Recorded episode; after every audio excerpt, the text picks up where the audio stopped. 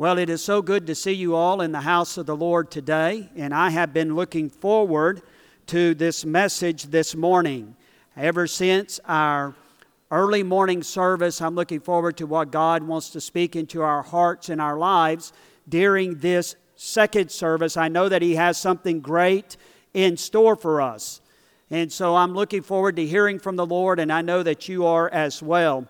I don't know if there's ever been a time in your life where you make a statement only to later on think about that statement and think to yourself, well, why in the world did I ever say that? Have you ever felt that way before? At the end of service last Sunday morning, when I said this morning we were going to be dealing with another one of those current issues that we were going to be looking at the immigration crisis in America, I began to think to myself, what in the world were you thinking when you made that statement? You know, you don't have a lot of choice after you make a statement like that, do you? You know, there's no way to really, other than to stand up on Sunday morning and say, you know, well, God led me a different direction, but even then it becomes quite challenging. But no, we are going to look at the current issue of immigration crisis in America. If you were unable to be with us last Sunday morning, we started a new series of sermons that really is going to take us through the month of January. It's a series of sermons that we are simply calling Current Issues. That's what I have entitled it. I started that sermon last Sunday morning with this statement, and I want to just make this statement again to refresh our memory. The statement I made last Sunday morning is this I believe that the Bible is the most relevant book ever authored. And I also believe and am convinced at some point in time the Bible will speak to every issue known to mankind, even the current issues that we are facing in America today. I believe that still this morning. I also believe that the Bible is the single greatest self help book ever written known to mankind. If you want a self help book, don't run down to the local bookstore and try to find the latest bestseller. This is the greatest bestseller of all times. The problem is not with the Word of God. Our struggle is with how to apply God's Word to certain issues that we are facing in our culture. That is our great challenge in the world in which we live in today. I can promise you the Bible addresses those issues. It's about how do we take God's Word and apply it to our current context that we find ourselves living in. Now, last Sunday morning, the current issue that we dealt with was really the value of life. We asked ourselves the question what is the value of a life? Well, the Bible defines that for us. The Bible says that all life, whether it is born or unborn, is fearfully and wonderfully made by the hands of God. The Bible is very, very clear when it comes to the value of life. And listen, it's not our right to determine the value of life. It is only our right to seek to discover the value of life that God has given life in His Word. I don't know if you realize this, but God really doesn't bargain with us about His Word. It's not open for discussion with God. God states it, and then we have a choice to make as followers of Jesus Christ. Are we going to believe what is written there, and will it become the foundation for our lives, or will it not? And so that is our great challenge this morning. So the Bible very clearly teaches us all life is precious and valuable in the sight of God. I hope we will all agree on, uh, upon that this morning. Can we all agree upon that today? All right, so this is yes, this is no. All right? Well, that's what I'm looking for. I'm wanting some affirmation. The more affirmation I get, the better off I am. It's like what one man said about preaching. He said, Saying amen to a preacher is like saying sick it to a bulldog. And so, you know, the more you amen, the longer we'll be here. I'm sure I won't get any more amens after that, right? I heard an amen. So that just, you know. But you know, I'm excited about what God wants to speak into our hearts and our lives. I will say to you this morning, this is perhaps the most challenging message that I have ever put together as a pastor. It's one of those messages that I've really had to do a lot of thinking in. It has challenged me spiritually in some of my understanding and what I really held to to be biblical truths.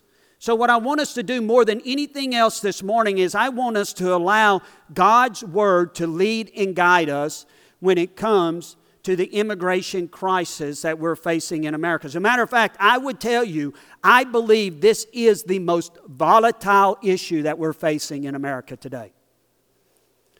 Now, my staff will tell you something about me.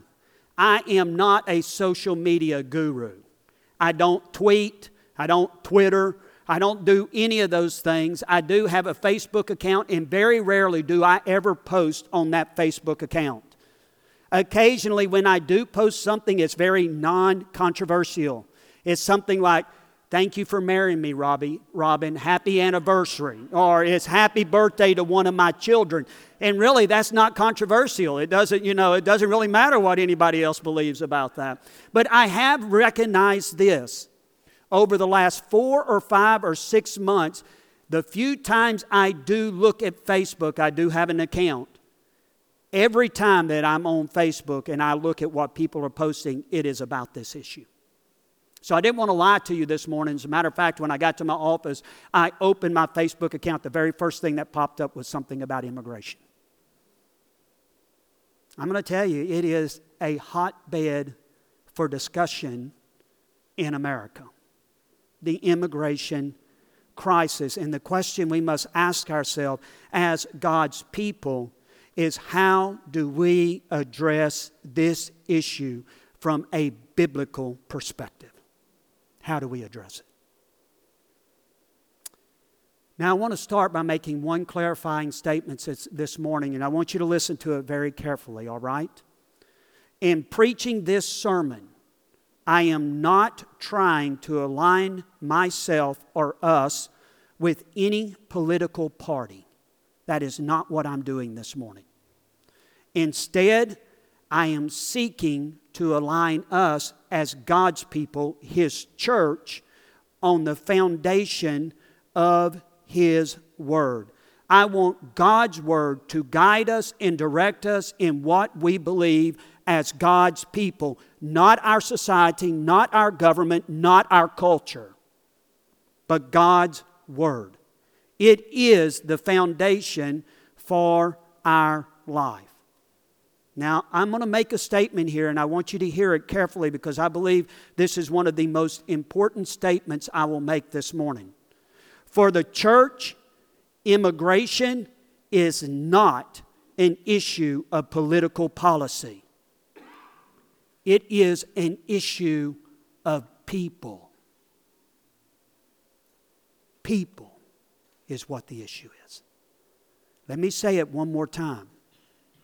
For the church, immigration is not an issue of political policy, it is an issue of people. I hope that we recognize that this morning as God's people. I'm not here to try to tout one group over another.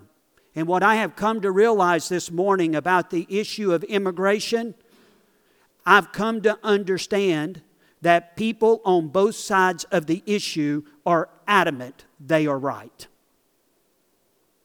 Would you agree with me on that? If you don't agree with me on that, turn on your television or look at your social network feed. People are adamant that they are right concerning the issue. As a matter of fact, I heard a lady say this week, one of our politicians, it's okay to be factually wrong as long as you're morally right. And I was thinking to myself, how in the world is that even possible?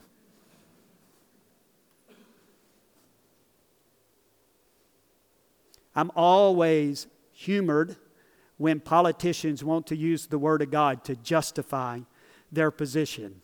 I just oftentimes take a step back and I will have a big laugh when I hear them take the Word of God out of context. So this morning, I want us to ask and answer the question from a biblical perspective, how should we respond to the immigration crisis in America? If you're like me, I have family, friends, not necessarily co workers, but acquaintances that all have an opinion about that. And I also realize, as followers of Jesus Christ, people are watching us to see what our opinion is about issues like this in America. And so the question is, is how are we going to respond to the current immigration crisis that we have in America? This morning, I want to offer you three biblical responses three biblical responses to the immigration crisis in America. And I think that you're going to be quite surprised by this very first one. Our first response should be we should respond by obeying the laws of our country. That is a very clear truth that we learn in the Word of God. The Word of God clearly teaches us as Christians, we have been given a biblical mandate to be good citizens. We are to support the rule of law. That doesn't mean that we cannot engage in peaceful debate in the public square concerning current issues, even issues such as immigration. But at the end of the day, as followers of Jesus Christ, we have been given a responsibility to submit to the government authorities over us and to follow the laws of our land. That is clearly taught in Scripture. We cannot argue with that. Perhaps nowhere is that more clearly taught than Romans, the 13th chapter. So if you have your Bibles or your device this morning, I want you to open them up to Romans, the 13th chapter. Romans, the 13th chapter. And as you're turning your Bible or opening your device to that particular chapter in the, in the Word of God, I want to share with you a little bit of the context. These words that the Apostle Paul is writing to the church at Rome is being written to a group of Christians in the first century that were living under a very oppressive government. Nero was the Caesar of Rome, and he was a horrific Caesar. He despised Christianity and he did everything within his ability to destroy the early church. That is the context that Paul is going to write these words. Now, I will share with you this morning, this is one of the most challenging passages of Scripture for me to deal with as a follower of Jesus Christ. When I read this passage of Scripture, I'm always left with, Really, Paul, do you really mean that? I mean, think about it for a moment. I want you to try to put yourself in the place of these first century Christians. Some of their family have been in prison. Some of them have been killed. Some of these people have lost their livelihood because of the relationship with Jesus Christ. And in verse 1, this is what Paul says Let every person be subject to the governing authorities, for there is no other authority except from God, and those that exist have been instituted by God. And I say, Oh my goodness, how can that be? I mean, think about that statement. I don't know about you, but if I'm being real honest this morning, I struggle with that. I mean, can you imagine standing up in a church in South, I mean, in North Korea on Sunday morning and reading that passage of Scripture?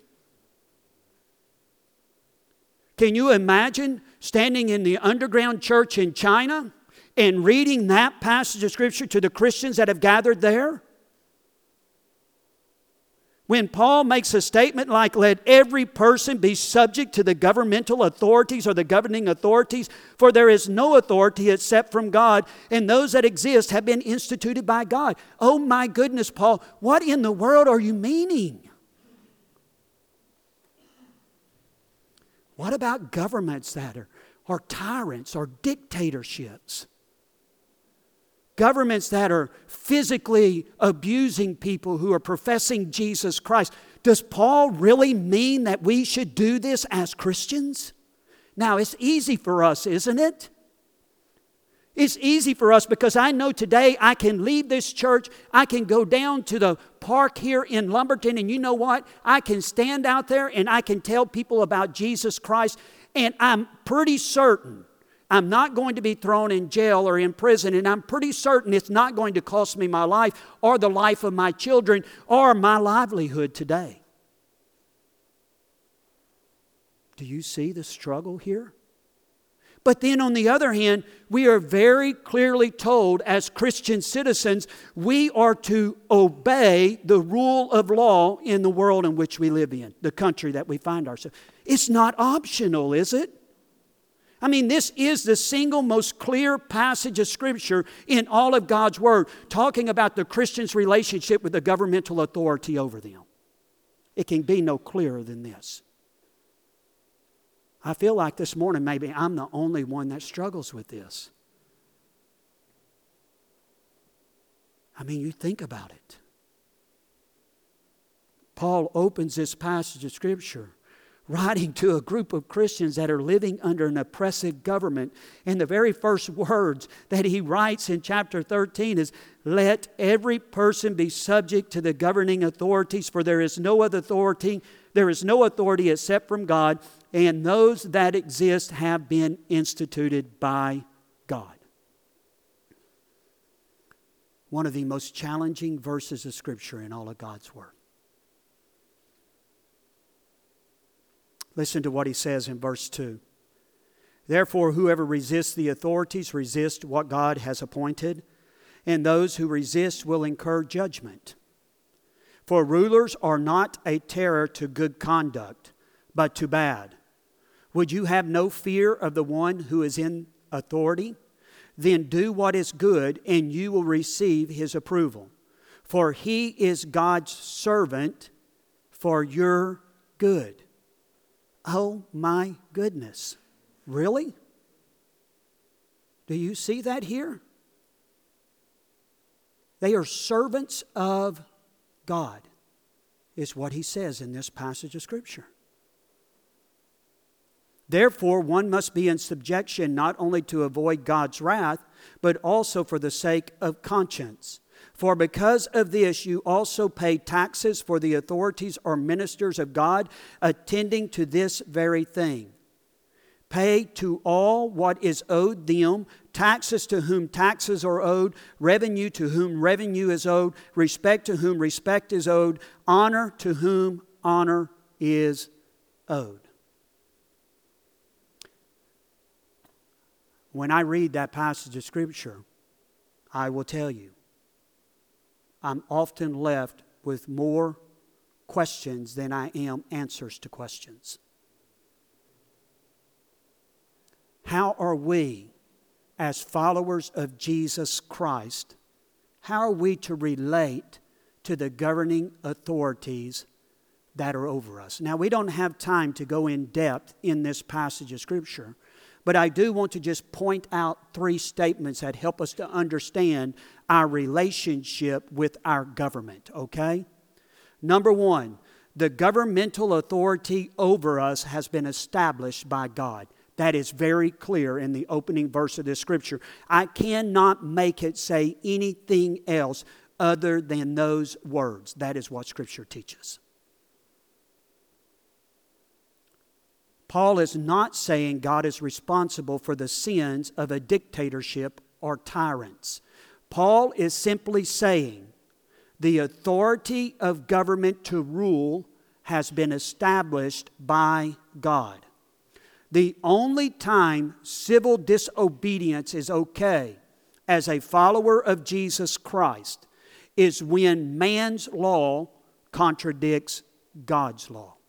And at that point in time, we have a responsibility to follow the law of God. That is clearly taught in Scripture. Number two, governmental officials are servants of God. Now, I know that is challenging, but that's exactly what Paul says in verse 4 of this passage of Scripture. Now, that raises a very important question. What about wicked and immoral leaders? Immoral and wicked leaders are simply God's reward for an immoral and wicked society. Now, I want you to be care- I want you to listen carefully to my next statement because I want you to make sure that you hear the context that I'm going to speak this in. I believe there are good godly Christian people in America that are involved in government leadership. I believe that with all of my heart. But when we look at the disarray and the ungodliness in Washington, D.C., I will tell you this morning we are simply reaping what we have sown for the last 30 to 40 years in America. There's no other way to say it. That is the reason we are on the course that we are on in America today. Leadership of a nation is a reflection of the people's hearts. That's the truth of Scripture. Isn't that true? I mean, you think about it for a moment. In America, how else did they get elected? You have to have the largest majority of the vote to be elected in America. That's true. That is the voting or the system that we live in within America. Number three, we should follow the laws of the land if for no other reason, for conscience sake. This should be reason enough. As followers of Christ, we do what is right because it is right. A higher motivation for obeying our governmental leaders should be our Lord, I mean, our love for the Lord. Every believer is a walking, talking representative of Jesus Christ. No matter where we go in this world, we represent Jesus Christ as followers of Jesus Christ. When we obey the laws of the land, we send a very important message to the people that are around us and watching our lives. We are saying, our relationship with the Lord is what we value most. We are to do what is right because it is right as God's people. And that's exactly what Paul said in this passage of Scripture. In relationship to the uh, immigration crisis, first we should respond by obeying the laws of the land. That is our responsibility as God's people. Now, that raises a very important question. The question that it raises is this As followers of Jesus Christ, how do we temper justice with mercy. I don't know if you struggle with that or not. But when I read Scripture, Jesus Christ very clearly says, Blessed are those who are merciful, for they will be shown mercy. The Beatitudes are characteristics of citizens of the kingdom of God. That's what they are. And right there in that passage of Scripture, Jesus Christ very clearly challenges us to balance justice with mercy. What does that look like in the world in which we live in? How do we, as God's people, surely uphold justice and follow the rule of the law of the land that we live in, but at the same time, we operate or we respect or we show mercy to other people? How do we do that? Am I the only one that struggles with that? Well, that brings us to the second part of this sermon this morning. This morning, I want to share with you two more truths that we see in God's Word in response to the immigration crisis that we face in America. The first one is this we should love the stranger among us at least six different times in the Word of God, we are challenged to show love to the stranger who lives among us. That is a clear biblical truth that is taught throughout the Word of God. In Leviticus, the 19th chapter, God is speaking to the children of Israel. And these are the words that He spoke to them When a foreigner resides among you in your land, do not mistreat them. Did you hear that? When a foreigner resides among you in your land, do not mistreat them. From reading that verse, it is easy for us to see God has a special place in his heart for those who are displaced. But not only is that just an Old Testament principle, it is also a New Testament principle. As a matter of fact, I would ask that you turn your Bibles this morning over to the book of Hebrews. Find Hebrews, the 13th chapter. Hebrews, the 13th chapter. As you're turning your Bibles here, I will give you a little bit of the context of this book. The writer is writing to a group of Hebraic Christians, people who were very steeped in Hebraic or Hebrew culture. And he's writing to them as to why the new covenant is superior to that of the old covenant. But what most amazes me in this book is how he chooses to conclude this particular book to these people. I want you to listen to what he says here in chapter 13, verse 1. Let brotherly love continue. Do not neglect to show hospitality to strangers, for thereby some have entertained angels unawares. Now, I don't know if you're like me, but when I find an interesting phrase in the Bible or an interesting word, I will usually underline that or highlight it or score it so that I'll remember exactly where it is. I would encourage you to take that word hospitality and I would encourage you to underline it, score whatever it is that you do to remember where something important is in the Bible. That word right there, hospitality in the Greek, is a remarkable word. Actually, what the writer has done, he has taken two words and joined them together to convey a very important spiritual truth. Now, this is it. He took the word phileo, which means brotherly love, and he took the word xenia, which is stranger and he combines them into one word, the word that we render hospitality. Literally, this is what it means. You are to show brotherly love to the stranger among you. That's what it means.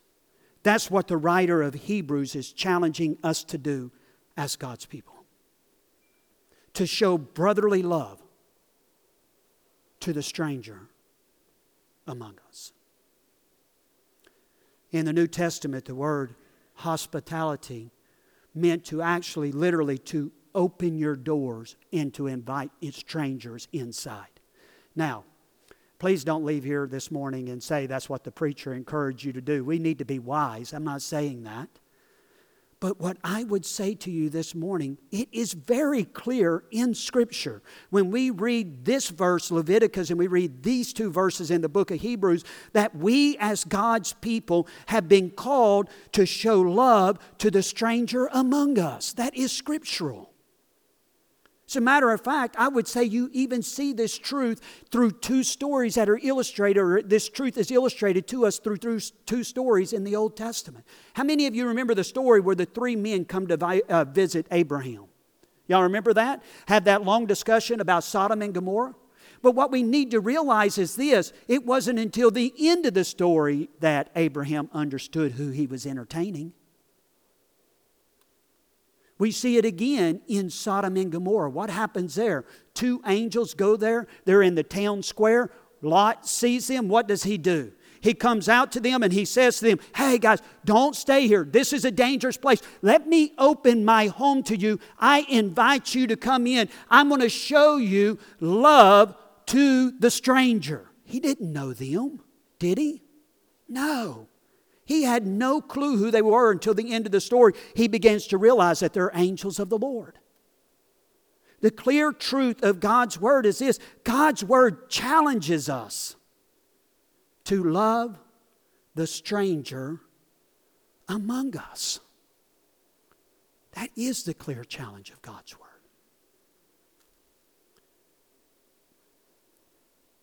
We are to practice hospitality. And hospitality in this passage of Scripture is not referring to inviting people that we know to our home. That's not what it means. It's to love the stranger among you. That's what it means. The third truth that we see here in God's Word is this How should we respond to the immigration crisis? We should, resp- we should respond by showing compassion for the hurting. we should respond by showing compassion for the hurting. I want you to turn your Bibles over to Luke, the 10th chapter. I know we're jumping around in God's Word this morning, but I want you to see a story. It's a story that we are very familiar with. It's the story that we oftentimes refer to as the Good Samaritan. This is what Luke reveals to us. He says in this story one day a lawyer came to Jesus Christ and he asked Jesus Christ the question, What must I do to inherit eternal life? Jesus Christ responds to the man and he says to him, What is written in the law? How do you read it? And the man says to Jesus Christ, To love the Lord your God with all your heart, soul, mind, and strength, and to love your neighbor as yourself. Jesus Christ said, You have answered well. You have answered right. So the man wants to justify his position. So do you know what he does? He asks Jesus Christ, Hey, okay, Jesus, define for me who is my neighbor. So Jesus Christ tells a story. It's a story about a man who was traveling down from Jerusalem along the road to Jericho. Scripture says that they fell he fell into the hands of robbers. In other words, he was bushwhacked. That's what we'd say. He was ambushed. They beat him up, they stole his money, and they left him on the side of the road for dead. Two men, very religious men, come down that road. One's a Levite, the other one is a priest. They look at the stranger. They don't know him. And you know what they do? They simply pass by on the other side. They made a decision. You know what? We don't need to get involved with that. We don't know that person. You know what? So that really doesn't matter to me. That person has no value to me at all. I don't know who they are. Then it says that a Samaritan came down that road. And I want you to listen to what it says about him in verse 33. But a Samaritan, as he journeyed, came to where he was. That's the man that was laying in the road. And when he saw him, he had compassion on him. That word compassion is such a rich word in the Greek. It literally means to be disemboweled. That's what it means. It means you hurt so much for a person's situation that it literally feels like your insides are being ripped out. That's what it means to have compassion. This man looked at this man. He saw his plight, and it literally broke his heart. It literally broke his heart. And it says that he took the man, he bandaged his wound, he put him on his donkey, he took him to the nearest inn. He took him in and told the innkeeper this Hey, whatever expenses he has, let me know when I come back through, I will pay them all. The unique thing is what happens at the end of this story. And I'm closing here. Jesus Christ looks at this man and he says, Hey, which of those three men were a neighbor? The man answered, The one who showed mercy. The one who showed mercy. Don't miss the last part. Go and do likewise. Who is your neighbor? Anybody, everyone is your neighbor, is what Jesus Christ said in that story. The person who lives next door to you is your neighbor. The person that's holding a sign down on the street corner in Beaumont saying, I'm homeless and I will work for food, that is your neighbor the person who's in this country that is an immigrant, whether they are illegally here or legally here, they are our neighbors. They are our neighbors. according to Jesus Christ's definition of a neighbor. You see, the real challenge for us this morning is not which political side of the argument are we on today. That is not the challenge for us as God's people today. The real challenge for us as God's people today is this Am I being a neighbor to the people that come into contact with me on a daily basis? Am I truly a neighbor as Jesus Christ defines what a neighbor is? Do you see that? Do you see that? I don't know about you. Sometimes when I look at the immigration crisis, I see the border, all of those faces up there just look like nameless people but can I remind you something today? As much as you and I are created in the image and the likeness of God, every one of those people are created in the image and the likeness of God. And when we look at their plight, it ought to stir us and move us to have compassion for them. Because at the heart of God is the person who dwells among us. That is a stranger. Folks, that is scriptural. That is scriptural. For the church, it is not about a political policy. For the church, the issue is people who are hurting? And how will you and I respond to their hurt? Father God, we thank you for your word and the way it speaks truth into our hearts and our lives. Father, we give you this invitation and pray that you will do whatever you want to do with it to your honor and to your glory. In Jesus Christ's name, amen.